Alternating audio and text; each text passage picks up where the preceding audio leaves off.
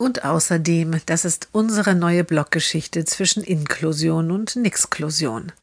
Die Eltern des Mädchens erhalten einen Anruf vom Schulamt. Sie möchten für das Mädchen eine inklusive Beschulung und hatten das auch so gemeldet. Nun erklärt ihnen der Mitarbeiter Folgendes. Für eine inklusive Beschulung seien die Ressourcen zu knapp. Es gebe aber im nächsten Schuljahr eine ausgelagerte Klasse einer Sonderschule an einer allgemeinen Schule, voll versorgt mit einer zusätzlichen sonderpädagogischen Lehrkraft. Aber das ist doch eine Sonderbeschulung, das wollen wir nicht, wirft die Mutter ein. Nein, das ist praktisch das gleiche wie Inklusion, sagt der Mitarbeiter. Den Unterschied merken Sie gar nicht.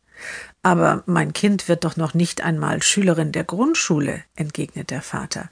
Ja, vielleicht nicht formal, aber die Schule hat Erfahrung mit ausgelagerten Klassen. Erst im vergangenen Jahr ist eine gestartet.